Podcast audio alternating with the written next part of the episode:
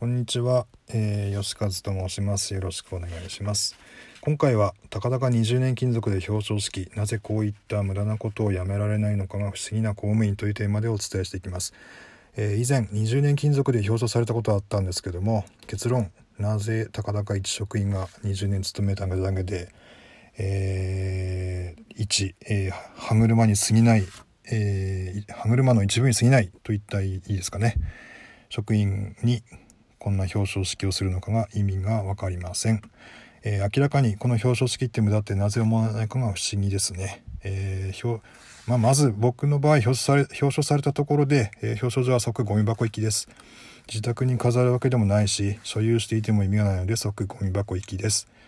まああのこの表彰式を準備する人たちの人件費がまず無駄ですね、えー、あとこの表彰式の会場に行く時間も無駄ですね。で大体公務員はあのこれまでずっとやってきたのでやめられないという意味不明なことでやめられないということが多分そんな感じなのかなと思います。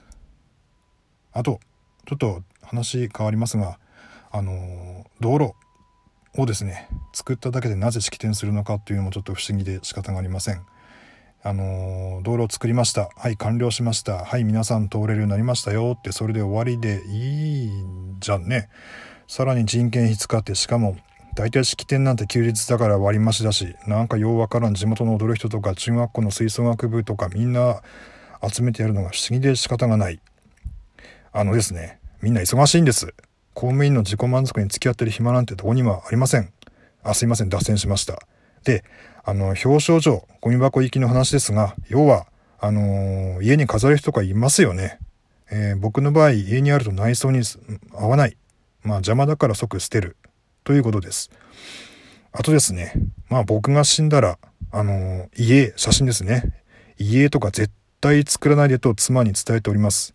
僕の写真なんてあったら気持ち悪いですしね。えー、何より、インテリアに損がないです。表彰状も家も。以上、吉和でした。ご清聴ありがとうございます。